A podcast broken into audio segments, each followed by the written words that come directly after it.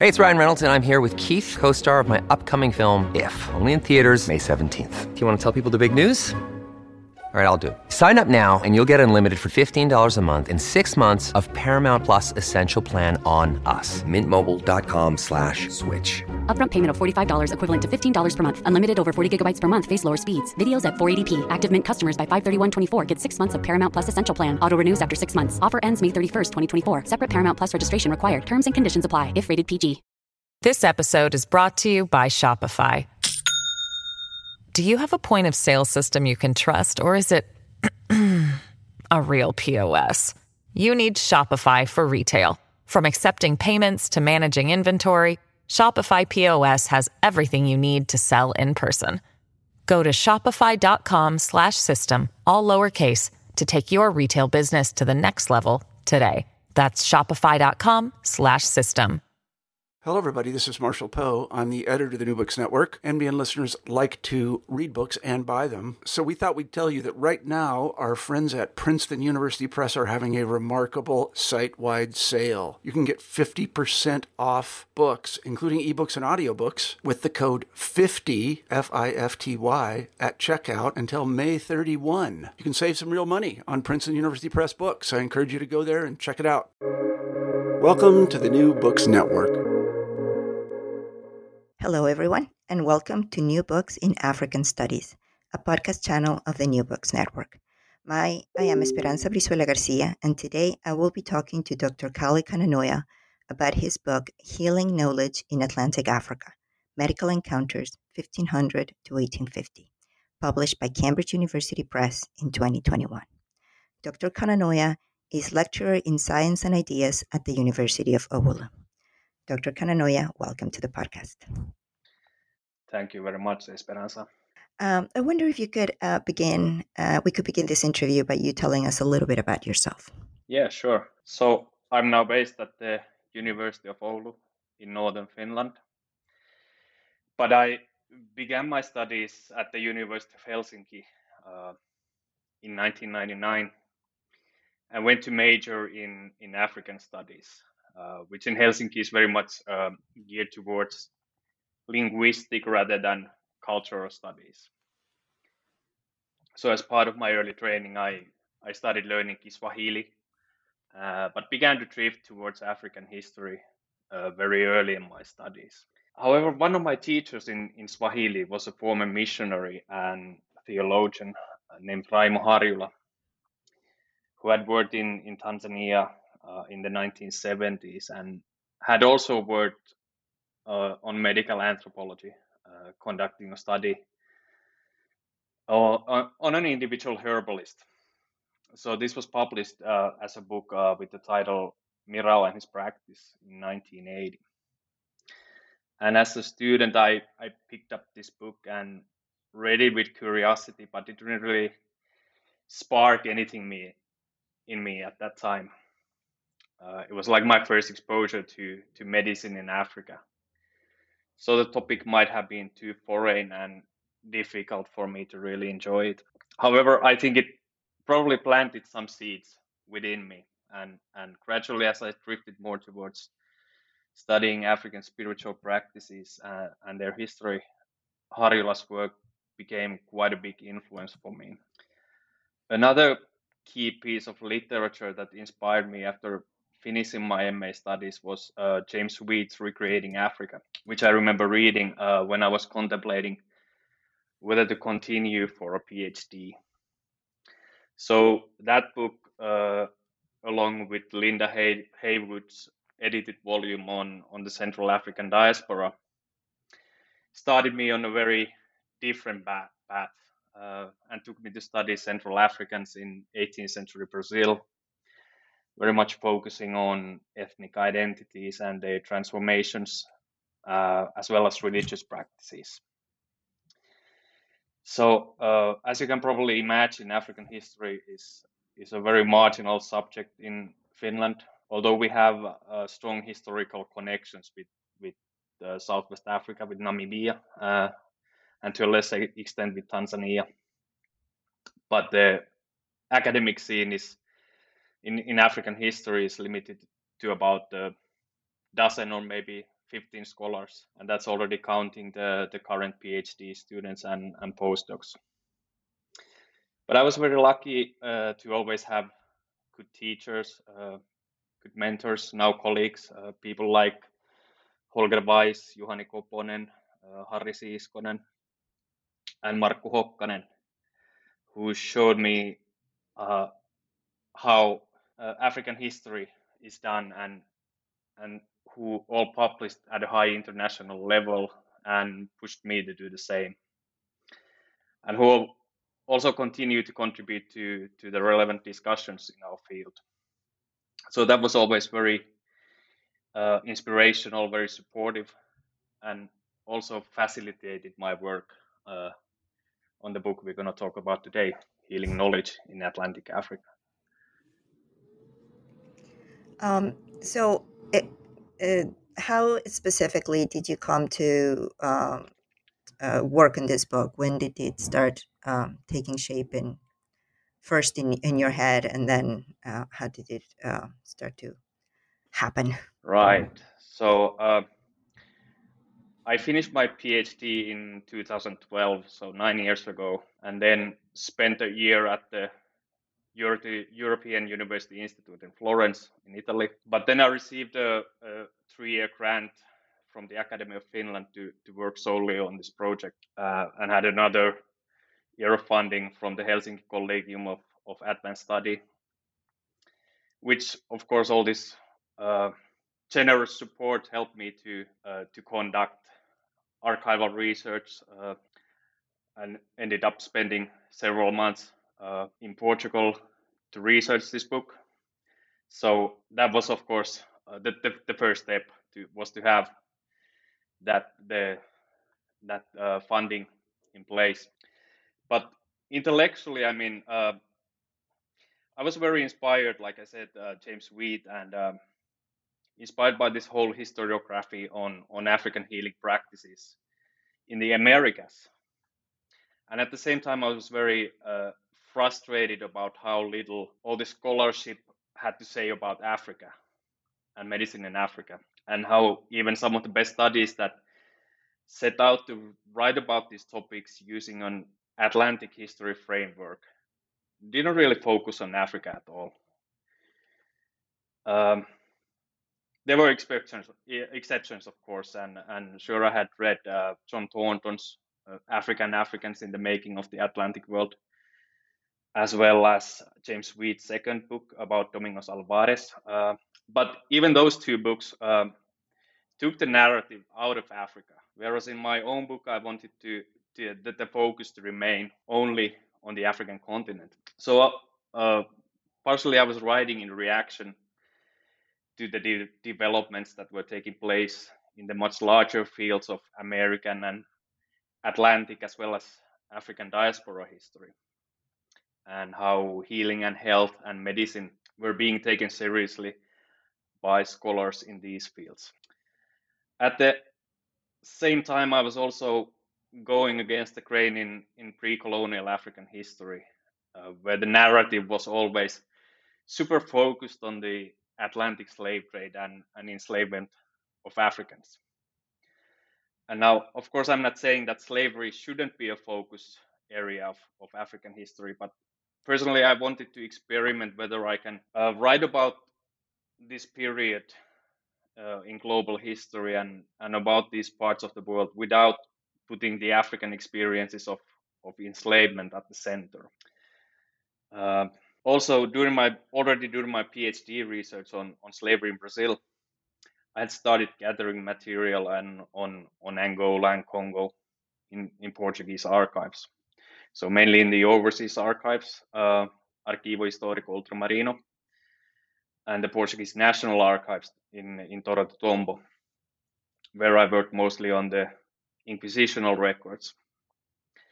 So I had a hunch of the materials that I, I could expect to find there and that were needed for the study. And, and I had already transcribed or digitalized some some sources that offered material for writing about uh, health and medicine in African history.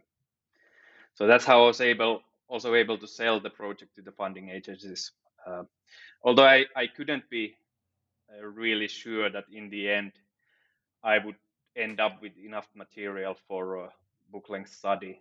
As I dug deeper in this topic, however, I also uh, discovered that uh, quite a few Portuguese scholars had had also written about topics related to medicine and disease. So, so this appeared in obscure articles uh, in all kinds of colonial journals and, and bulletins uh, during the first half of the 20th century. And that helped me as well in, in, in locating more materials and, and build a bigger picture out of this very sporadic and, and sketchy uh, documentation. Uh, one one thing that as I was reading um, through the book, I was wondering whether it was in the in those early sources, in those early Inquis- uh, Inquisition sources, where you started to. Uh, I mean, the, the the the main argument in your book, you know, the, this uh, the existence of this crossover and and this uh, ultimately this kind of hybridization um, of of medical practices. Uh, in a way, it's also quite. Um, I mean, it's not it's not necessarily something that I think. I, as I was reading, I was thinking, well, I, I should have I should have expected it, but I've never seen it actually written down or like demonstrated and illustrated in the way that you did it. And I was wondering whether it was a, a, a reading those Inquisition uh, sources that you first started to get a sense that you know that this was the case in the first place, but also that uh, you you could be able to um, to show it, you know, to to to uh, write, if not even a, whole book, but just to to sustain an argument around along those lines. Yeah, yeah, it was it was very evident in those Inquisition sources that uh, there there was, uh, and it, the same thing happened in Brazil, of course, that um, there were always these uh, Portuguese men because they were usually uh, men who who went as as soldiers and and officers to Angola. So very often it was the case that uh, the Portuguese men uh, were using the services, if we can say that, the, the services of, of African healers, and uh, and there's all there was always this uh, cross cultural interaction. So so in in the rituals you could see evidence that uh, it was not it, it was Europeans and Africans together who who participated in these in these rituals. Uh, yeah, so so that kind of medical pluralism, uh, not only in the sense that uh, African healing practices themselves were were plural, so you had many kinds of uh, different kinds of specialists uh, doing uh, all, all sorts of, of, healing and then then also sorts of uh, Europe, European practitioners who who fumbled around uh, on the African continent and, and tried to to figure out the way a way to health, so to speak. Uh, mm-hmm. Uh, but of course, these you know the, the methodological issues were huge in, in trying to tease out the, the, the presence and the actual powers of African healers. I mean, uh, for the most part, the Portuguese sources uh, remain silent on issues of, of, of health and healing. They have healers have an uh, almost invisible presence in this uh, creolized or hybridized landscapes of Angola. So they are usually present only when there's so, some sort of, of a clash of cultures. So so when someone judges them and their practice, and here of course the the Inquisition trials uh, and denunciations, uh, which paradoxically, despite all these biases, still remain the best sources we have on African healers and healing in the early modern world. But this is of course a, a conceptual problem in, the, in that the Portuguese very rarely refer to African healers as healers, you know, using the, the Portuguese word, uh, curandeiro. Mm-hmm. So they are most, mostly referred to as, as feiticeiros, feiticeiras, uh, which to the, to the English and the Dutch in West Africa would, uh, translate as the, the the fetish man. So that is someone who uses power objects or or harnesses these uh, spiritual entities to either heal or to harm others. So the so the obvious uh, issue here, uh, the methodological issue here, is that Africans very rarely in these sources get to present their own point of view. Uh, they are usually presented in negative light by author- authorities who condemn their practice. Mm. Mm-hmm. Then there's also uh, I use a lot of the the Italian uh, Capuchin materials, which complement the Inquisition sources, uh, and there we can see these glimpses of of uh, the internal pluralism of of African medicine. Like uh, like I have in one of the chapters, I have a list of healer titles uh, compiled by the Capuchin uh, Cavazzi in the 17th century. So we have healers such as uh, the Shingilas, who specialized in healing by spirit possession. Then others who who prepared and sold different types of, of talismans and medicines to ailing patients. So while it's still biased and uh, judgmental, it's it's also you know the Capuchins were at least attempting to understand how the how the medical marketplace, uh, if we want to use that expression, uh, functioned in in uh, Central Africa. And then we can uh, go on to contrast that, list by Cavazzi, with with, an, with another type of uh, typology, which was drawn up by the uh, missionary Giuseppe Monari. so where he put this the Central African healers into you know the three categories the good the wicked and the bad and the good are the the ones who who relied on you know the good healers rely only on herbal medicine medicinal roots uh, and monari also thinks that they are a little bit like the the surgeons. He he actually were, uses the word surgeon uh, to describe these uh, uh healers the, you know the herbalists. But then we have others who use not only herbs but also rely on these uh, super, superstitious uh, what what what Monari calls the superstitious words uh, incantations. So mixed herbal and spiritual practice. And then we had the the bad healers who only healed by spirit possession and and you know try to keep this ritual secret. So you know methodologically again this this kind of moral taxonomy doesn't help us get very far uh, but i think it's helpful for understanding that early modern observers uh, who were outsiders to african societies also realized these you know the, the basic divisions and the and the basic uh, medical uh, plurality you know that african societies were medically plural societies where different kinds of healers com- compete you know they competed with with each other but also complemented each other mm-hmm. um, and I mean, you, you spend uh, your first chapter uh, sort of like uh, detailing the, this plurality. Uh, and, and in a way, it, it, uh, it, like you said, it also helps us uh, understand um, sort of like the, the understand the conception of, of disease, you know, what, what you, you make this general distinction between um, diseases of the, the body, physical diseases, and and uh, and and the ones that were dealt with more specifically, or diseases of of, of human or men. Uh, or social diseases uh, that tended to be dealt more like with the spiritual healers, or you know, there wasn't a necessarily always a clear distinction, but uh, but it's interesting how uh, that um, through the understanding of the different of this pluralism, it also gives us a gives an entry gives us an entry into um, into how they understood ailments and, and different kinds of ailments and and and uh, and uh, among Africans.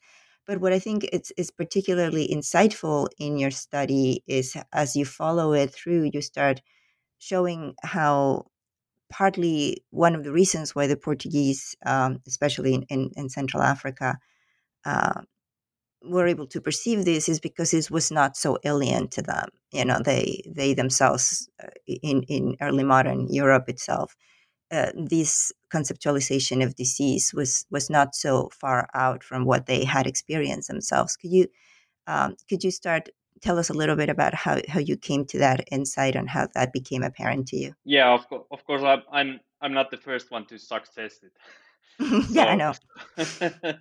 so so others others before me have have written about uh, you know the the Portuguese you know and of course the Portuguese themselves you know in in Portugal uh, already had Inquisition and you know you have you know the same same kind of uh, medical pluralism also in in Portugal. So mm-hmm. um, so I I think it was only you know uh, natural. And I, I think in that sense it's it's also very important that for pre-colonial Africa that uh, that we also try to connect it to uh, historiographies in in other fields. Like you know like it's being done in in in Atlantic history now but you know we also have to be aware aware of these uh, developments in in American and European history and that's that's really what I was trying to do throughout the book that you know I was uh, trying to combine all these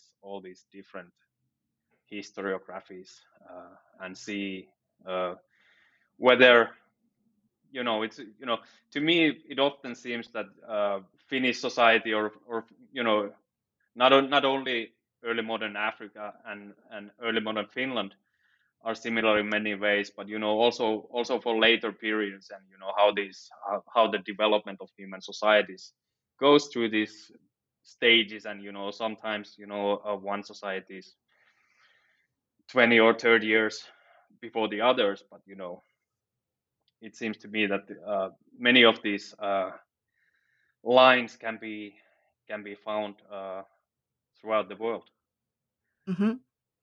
yeah no and and again i think one of the interesting i mean sort of emphasis i think in the book is uh, a more balanced approach to between difference and and uh, and common ground uh, in the sense that there's there's a good an attempt to understand not only a lot of times like you said in the the the, the cross cultural encounter focuses in areas of conflict in which the, the, emphasis is on what make these two groups or what made these two cultures different uh, and and obviously there's some of that, uh, and and uh, especially in, in, the Inquisition, in the Inquisition uh, cases, of course. But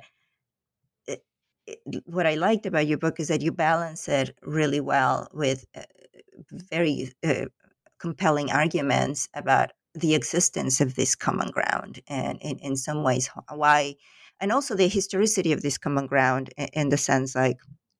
In, in your second chapter, for instance, you move into uh, just the specificity of this uh, of of the the materials that were used, mm-hmm. uh, the remedies, the specific things that were used, and uh, uh, and how uh, some of them were adopted by Portuguese, how um, Africans themselves were curious about uh, European remedies, etc. There was this pragmatism about, you know, what each of them could use, and but of course this this uh, in both cases there was experimentation. There was trying things out and um, so again, it sort of shows that these even this level of communication could not have taken place without a sense of uh, of both cultures uh, or all these different cultures uh, giving a certain amount of value to this particular type of materials and knowledge.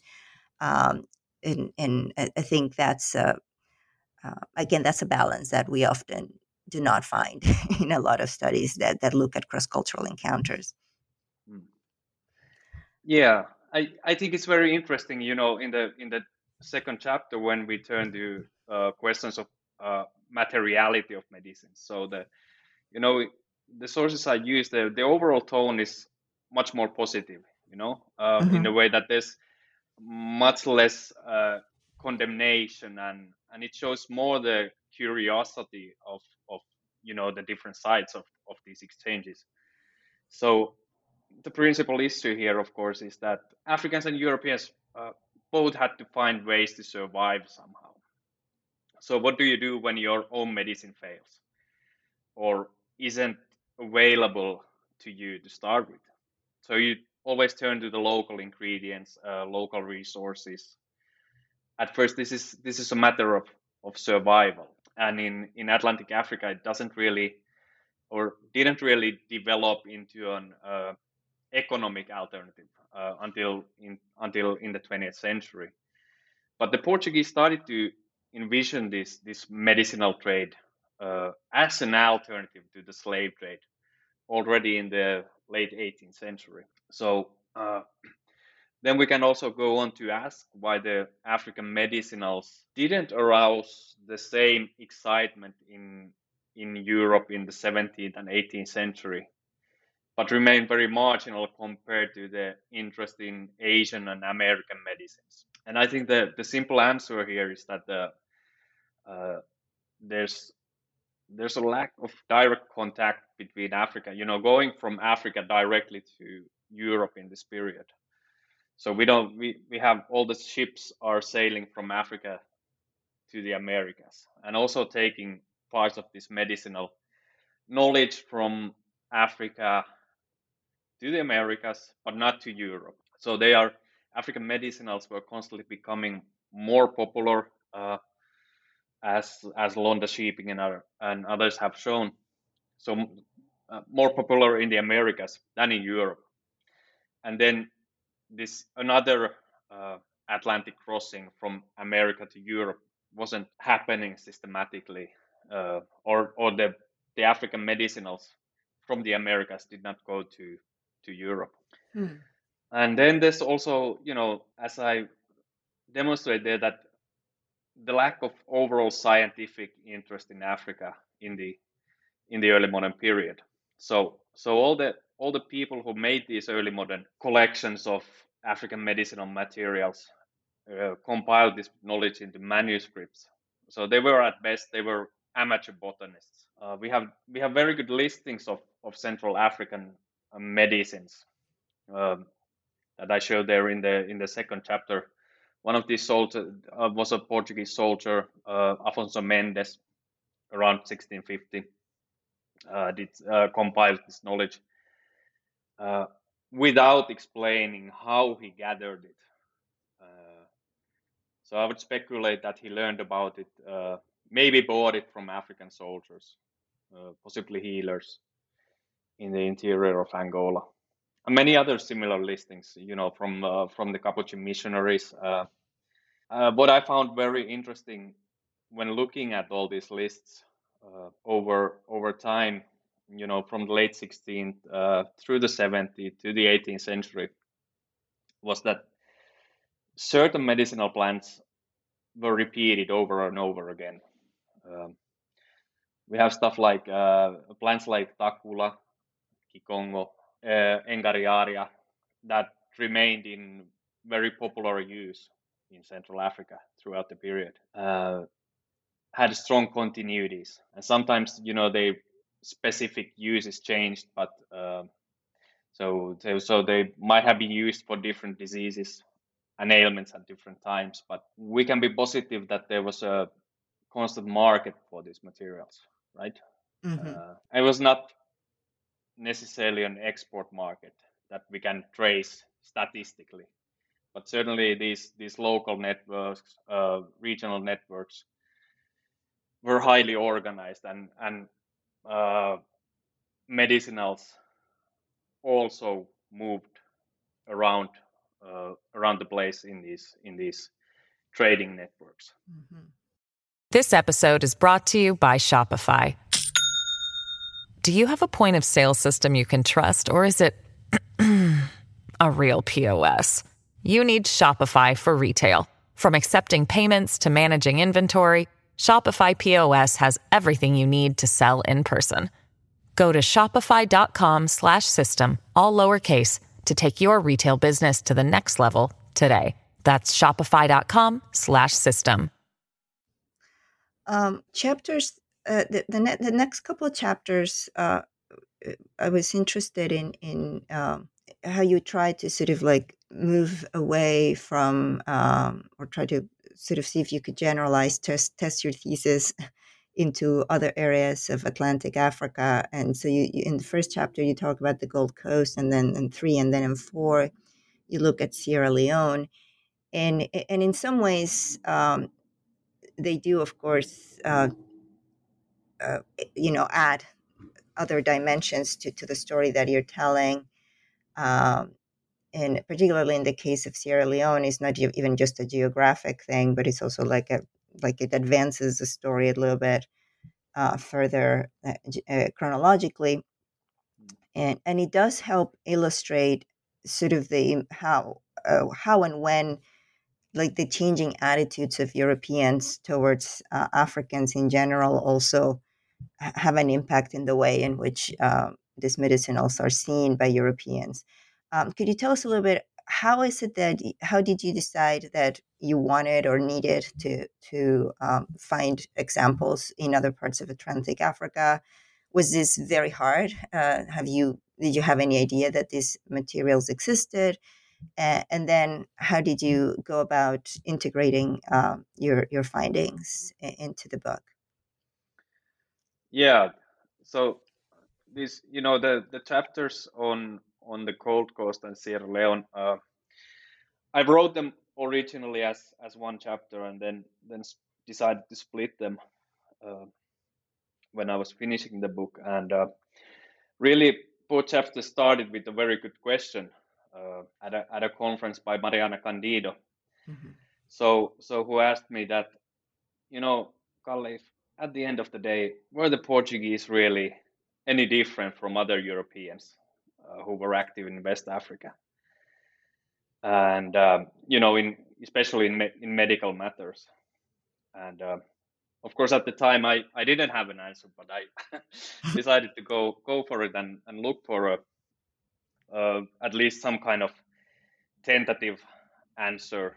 And uh, overall, I think it's a question that historians of pre-col, you know, that time of type of question is something that historians of pre-colonial Africa need to ask more often. Mm-hmm. Of course, we have this, you know, between regions we we have all kinds of political and and religious uh, differences. You know, the dynamics of of colonization were were not identical in Angola and the Gold Coast and Sierra Leone. But in in matters of med- uh, health and medicine, I think uh, you know, it boiled down to these very basic questions of daily survival. Uh, and as was the case in Angola, I think the uh, I think African women played very important roles, not only as as providers of care uh, and providers of simple herbal medicines, but also as go-betweens uh, in facilitating Europeans' access uh, to more established healers uh, in in more serious cases of illness. So you know, in these chapters, I I also wanted to push against this this idea of history as a as a nationalistic science, and uh, I think that for Atlantic Africa, you know, our source base needs to represent the, the various groups that were present on the coast. So that's why I, I decided to bring not only the British, uh, but also, you know, Dutch and, and Danish materials from the Gold, Gold Coast, uh, as well as bits of, of, of Swedish material for Sierra Leone. Mm-hmm. Mm. And I'm I'm not saying that I do this exhaustively, and I'm I'm sure others can take this forward and, and study the archives in in much more detail than I did for for West Africa. Uh, and if anything, I hope that these uh, you know the chapters will inspire others to work on these topics for for West Africa. Mm-hmm. Do you, uh, uh, in terms of the the, you know how they, it, like you're saying, in, in a way that it, it, it in answer to to that original question that was posed to you, um, again, it, it, sort of shows that regardless of the um, of the you know the particular nation or or, or company that was uh, supporting uh, each of these colonization ventures, um, the, the, the ultimate uh, need to to survive in these environments um, uh, was uh, important. I mean, was was more prominent and was really behind the interest in in these uh, medical findings. Um, and and ultimately, I think what was also very interesting here and uh, is uh, it, the the use of um, sort of these interpreters, like either in the case of, of, of the Gold Coast, when you talk about like women and, and, and like the, the, the, the, the clear presence of, of women and, and in, in the case of Sierra Leone, this, this particular interpreters, uh, sorry, yeah, in, uh, informants mm. um, that, uh, that you mentioned, uh, sort of mysterious figures that we hear some names for them, but we don't actually know who they are um, it's again it's such an interesting way or i think it adds a lot to this uh, understanding that um, there even though there's all of these sources uh, come from Europe, uh, from Europeans. Uh, if we read them um, carefully, and, and and the way that to read them is to understand that they're somehow tran- transcribing uh, these voices, these African voices, and and in that regard, like the understanding of the differences of, of these different Europeans interlocutors also helps us be more careful readers of these African voices. And and I was wondering how you navigated that. You know, obviously you've spent many, many years deep in, in the Portuguese sources. Did you find having to change uh, uh, how difficult was it to change to all of a sudden having to read these Swedish or, or Dutch or, or English sources? uh, as, a, as a means to try to understand uh, what these African voices were, uh, you know, the tone or, or the information that these African mm. sources were, were providing. Yeah, that, that part wasn't so so difficult. Uh, uh, one of I remember one of one of the courses I took as as a student in Helsinki was so so we had a course on on the Nordic or the, the Scandinavian presence in in uh, Africa. So I was already a little bit familiar with the with the context and and also with some of the sources. Um, it was very difficult, you know, the, to find the it, and as you said, the, the, African African voice in in those European sources is is very difficult. So we have this, for example, in the Gold Coast, in the Danish sources, I found these uh, mentions that Africans were acquiring European medical techniques, or they were acquiring uh, medicines from the slave ports and ships. But these are these are very very sketchy mentions.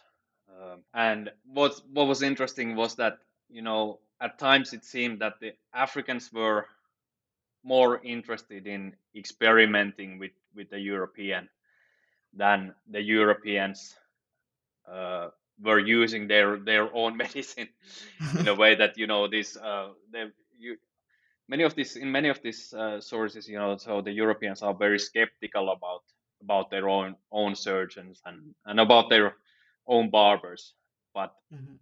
africans then for for one reason or another uh, decide that it might be a good idea to you know and it's again it boils down to this you know the idea of pluralism that if something doesn't work then you try to find something else that might work you know something else that might offer the cure mm-hmm. um, again comparatively speaking we don't have the same kind of, of rich botanical descriptions for for west africa that that the capuchins were producing in the kingdom of congo. And we also don't have the same same kind of of these uh, amateur pharmacopoeias which which can provide information on angolan medicinals. But even even for the Gold Coast, I, I found that I, I can take take the material approach, and uh, I, I'm sure that if anyone follows these trails in, in the British archives, for example, uh, they will find much more evidence than I was able to cover. Mm-hmm. And and and the case of Sierra Leone, again, interesting from from the comparative perspective, uh, because you know, as as you said about the chronology, it's it's a, it's it's a later uh, development and and we can see these synchronous developments in in in Angola So when it comes to to scientific and natural historical interest of Africa, and of course this has to do with with the Linnean systematization and and the Linnean networks that sought to catalog the, the natural resources and and the animals and the plants on a global scale. Uh, mm-hmm. So we have so we have all these Linnaeus uh, disciples, uh, Linnaeus uh, apostles roaming these extra European landscapes. We have people like Sparrman, uh, Anders Sparrman in, in South Africa and and Thunberg in, in the Far East, and finally Adam Afzelius in Sierra Leone, mm-hmm. who's actually part of the, the Banksian networks, you know, bank part of the English or, or the British networks and, and working for and sponsored by the by the company in Sierra Leone. So mostly, you know, Afzelius in, in Freetown, he what he does, he sits, you, you know, when you read his journal, it seems that Afzelius sits in a hut in Freetown and he has all these local assistants, you know, the locals are bringing him specimen.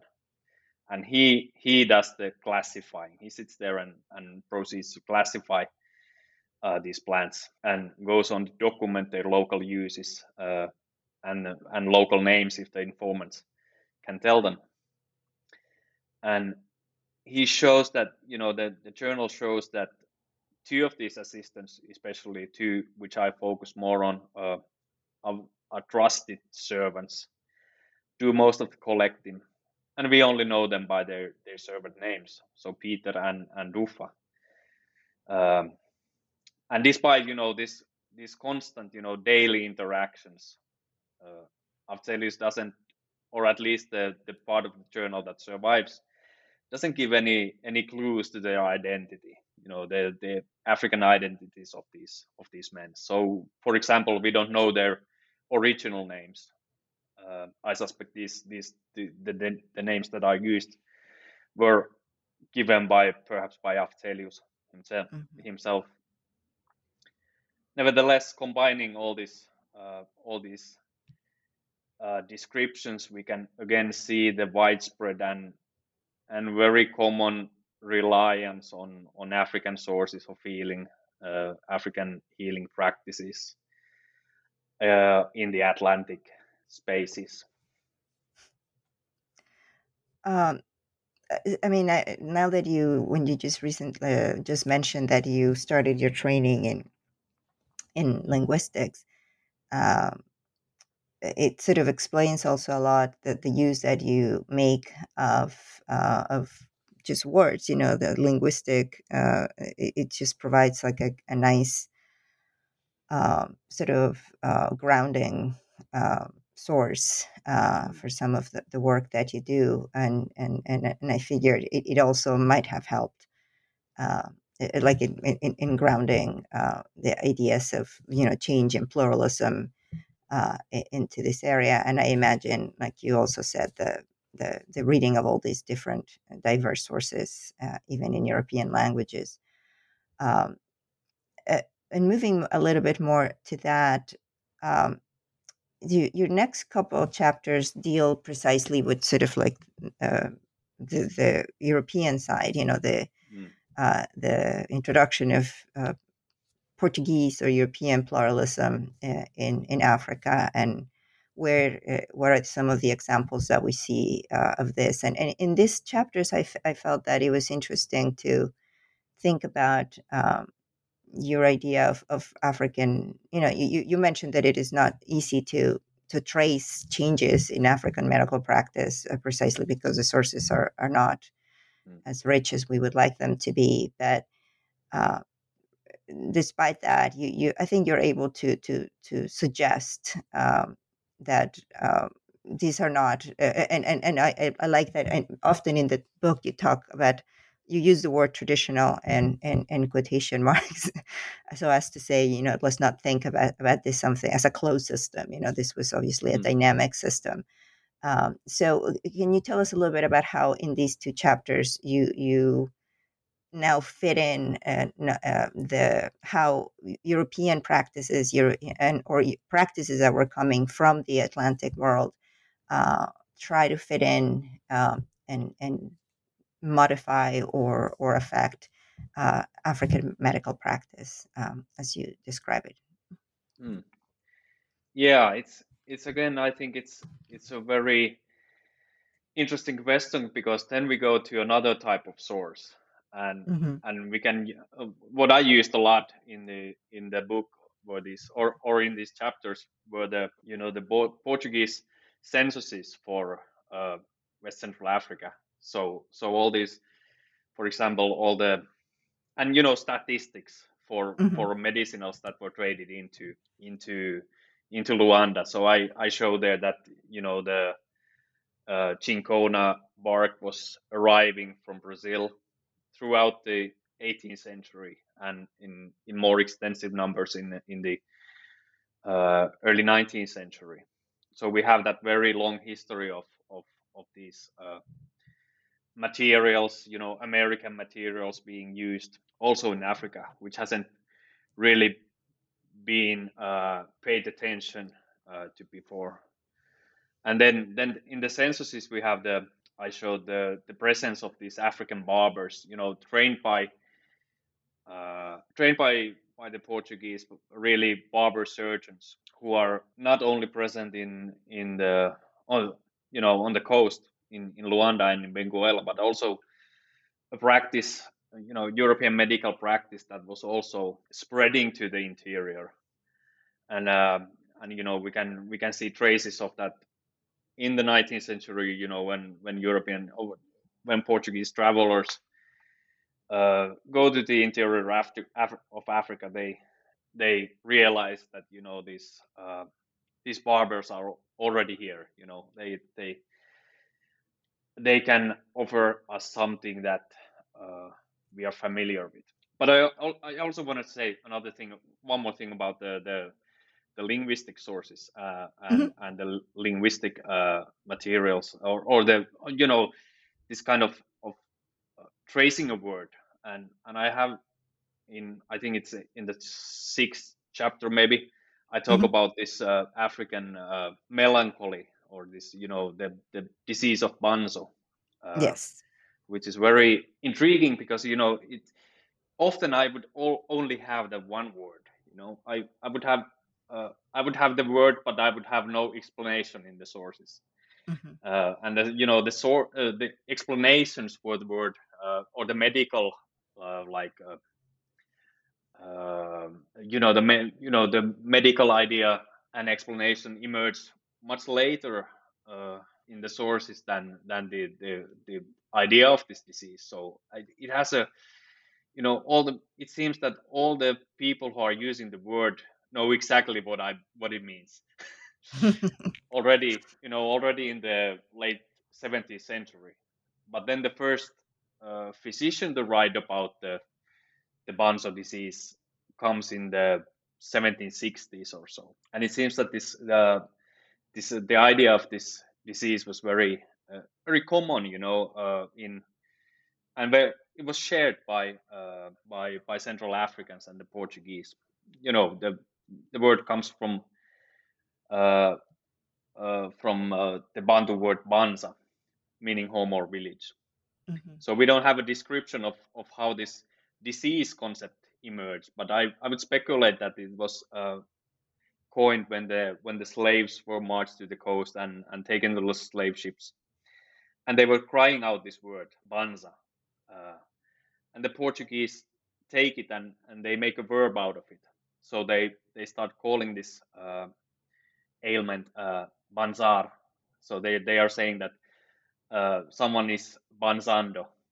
Literally, mm-hmm. someone is suffering from banza, mm-hmm. uh, suffering from this intense longing for home. And we can, you know, we can use the modern word depression. Uh, we can talk about melancholia. Uh, but if we want to find out what the people in the 17th or the 18th century thought about it, we also need to think about this etymology. Uh, mm-hmm and understand that at the root of this word is is homesickness uh, and that of course is something that anyone uh, can uh, suffer from you know black or white can suffer from from banza and and the portuguese did also suffer from it uh, uh, according you know, some sometimes they they write that someone is ill because they have the banzo. Uh, hmm. But what happens when when the physician Damian Cosme writes about this in the 1760s, then we can see that this concept has really um, it has become racialized in the sense that all of a sudden it's it's not the the, the white people anymore who suffer from it, but now it's only the blacks who have the uh, who can have this illness. Mm-hmm. Uh, begins to be classified as a disease of the blacks, right? Uh, the concept becomes racialized, and and this from this time onward, you know, medical doctors also begin to pay more attention to banzo and, and similar mental ailments, not only in Africa but also among slave populations in the in the New World. And uh, I think that's uh, one of the most important uh, examples of, of why this kind of you know why why why we need to pay attention to the to the linguistic side and you know the historical linguistic. I, I wish I could do more of it and and would have the you know the proper you know the the time and the proper skills to do it uh, mm. in in a much much greater uh, detail. But yeah. Well, I mean, I think, uh, like I said, I found it very grounding, and I, I thought it was a, a, good a good place to start in in, in yeah. the places where you used it.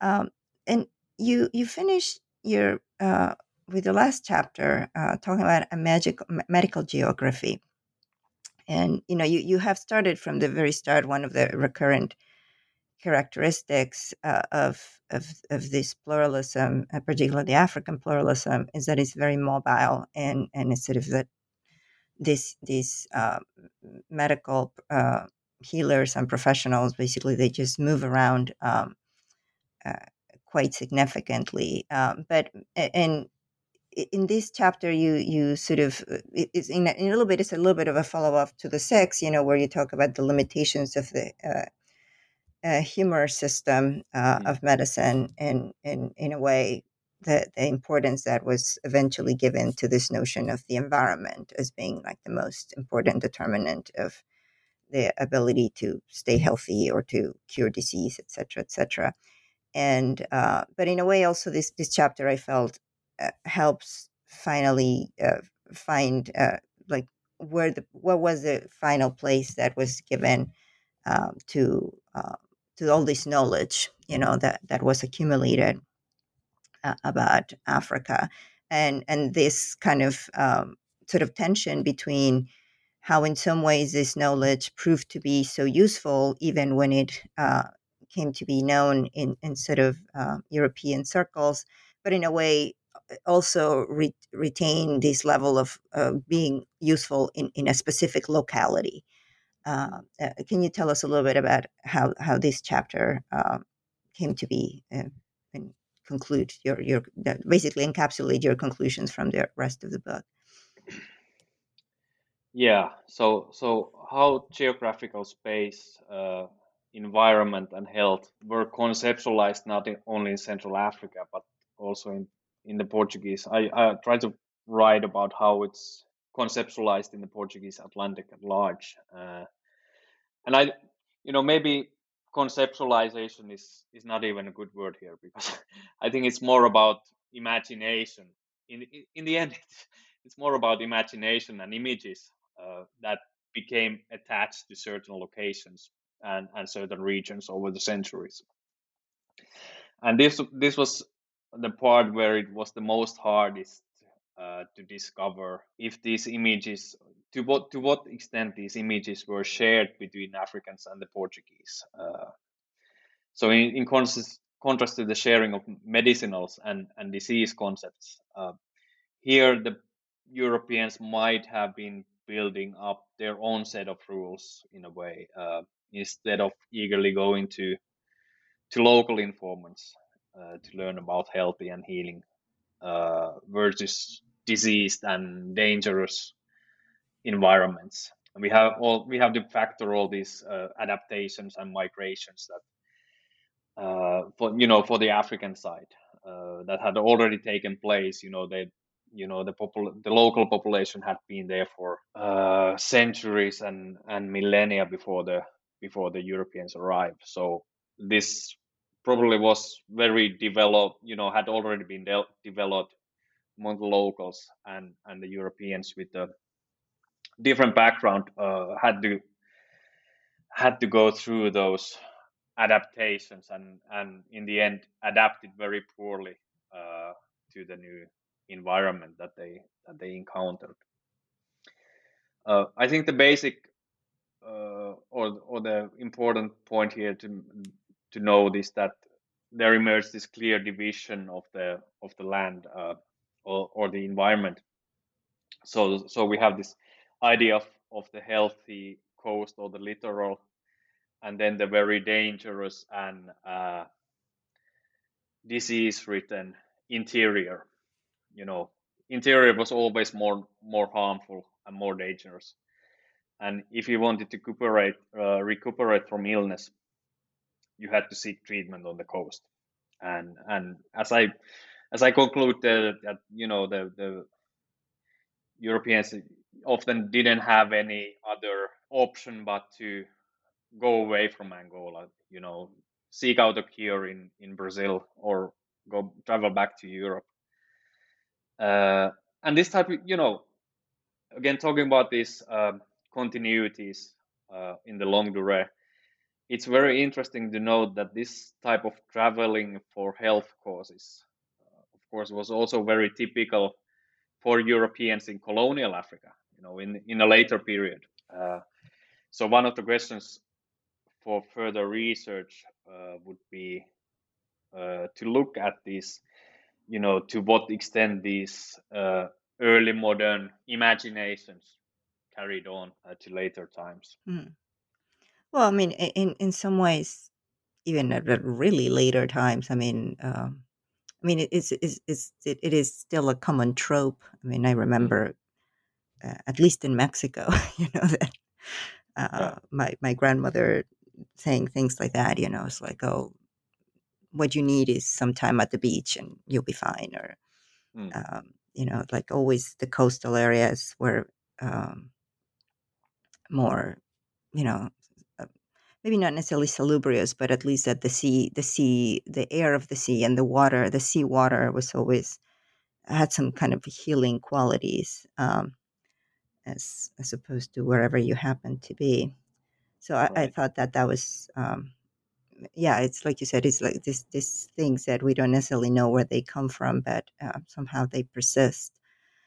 Um, uh, so you, you conclude uh, i found the conclusion is really interesting because you know you, you spend quite a bit of time talking about uh, all the methodological methodological challenges that uh, that you um, that, that you basically want to make sure we all are aware of and, uh, regardless of of uh, not regardless but in in in light of those um, I seem to uh, feel like uh, you feel like there's a lot of, um, like you said, it, it, what you said about those two chapters, you know, that you still feel there's uh, quite a bit of, work that can be done with regard to some of these problems, not not just in, in the Gold Coast or Sierra Leone, in, regards with this question, but more importantly, I think your your your concept of pluralism and the importance of uh, sort of realizing uh, the contributions of both Europeans and Africans to this uh, world of um, uh, medical uh, uh, medical intervention and, and, and, and medical ideas in this world uh, is something that you know yet needs, despite the, the, the challenges in the documentation, there's there's still a lot of room um, to think about these questions. Uh, can you tell us a little bit, um, you know, how, how, do you see things moving forward, uh, whether in your own research or, or what, how, where do you see valuable avenues for people to explore uh, in this in this arena? Yeah, what what I really didn't do in the book, which I think is a really important question, is is you know I I end the story in the first half of the 19th century. And I think it's really important to look what what comes next. I mean, I think this, I think a lot of the and and the historiography has already shown that you know a lot of a lot of things changed. Uh, you know, as medical technologies developed in the in the 19th and and the 20th century. So uh, I think it's very it would be very important to to carry and I would like to also do it for Angola, you know, to carry this this research uh, uh, further in time, you know, closer to our day, and see what happened after 1850, and how how all these ideas of of uh, you know, the, like the idea of the of the witch doctor in uh, in colonial Africa mm-hmm. emerged, and you know, all these discourses on on the other um, continued to develop and you know took this also i think take this story uh, that i was trying to tell they also take it to another direction um, so i mentioned in the in the beginning about this uh, the, the, the finnish connection in in namibia mm-hmm. and that's something i began to work on um, particularly the, the, the finnish medical mission in Southwest Africa in the in the early 20th century. Uh, and of course, coronavirus uh, messed with my plans to travel to Namibia. but we have to see how that how that project uh, evolves mm-hmm. in the future. Yeah. Yeah, yeah. I mean, I was thinking a lot about this because, uh, uh, I mean, like you mentioned, even in your book, this idea of Africa uh, having not been um, you know, colonized to the extent, for instance, that the Americas were colonized earlier, precisely because of you know the, the amount of disease that Europeans uh, would suffer uh, when they enter some of African environments, and and in a way, this notion that this didn't happen, uh, I mean, like full fledged colonization didn't happen until the 19th century when European technology was able to support uh, a more um, sustained colonial project, um, and and how these uh, how your book in a way sort of makes us think a little bit more carefully about that narrative, isn't it? That that maybe um, it makes us forget that Europeans might have struggled a little bit, but in many of these areas, they did uh, manage to figure out ways to to um, to live and to survive. And they did so precisely because they, they took advantage of the knowledge that already existed on the ground. Mm. Um, and not only that, but that said knowledge contributed to broader uh, uh, um, traditions of, of medical understanding. In, in other words, that uh, the, the Europeans were not the only ones who had cracked the nut of how to survive in Africa. you know, right. Africans had done it long before that. So um, so yeah, it definitely made me um, sort of rethink a couple of things that I'd say in my lectures um, um, when I teach. So thank you for that. Um, I think I've taken quite a bit of your time. Uh, would you like to tell us a little bit uh, what you're working on? Uh, is it just this pod project uh, on the Finnish medical mission, or is there anything else on the works? Yeah, as, as I said in the beginning, so the African History Crew in Finland is is uh, it's it's a small community, and I also feel that we have a responsibility to engage with the larger public here and and show how and why African history matters. So I'm working with some of my colleagues on a, on a book or or synthesis about demography and health uh, in African he, uh, African history. Mm-hmm. Of course, not relevant to the international listeners out there, but at the same time, it's it's something I hope uh, more Africanist scholars would take up and and think about how to center the African experience and make it relevant so that it speaks to to a larger public and and to readers and viewers and listeners whichever mm-hmm. medium you choose to use. Yep, I agree. I couldn't agree more with that. um, well, uh, both of those projects sound um, uh, like great, great too, and we will be looking forward to them. Um, thank you so much for being with us today. I really enjoyed it, and I really enjoyed the book. So thank you for the book too. Um, take care, and we hope to talk to you soon. Thank you, Esperanza.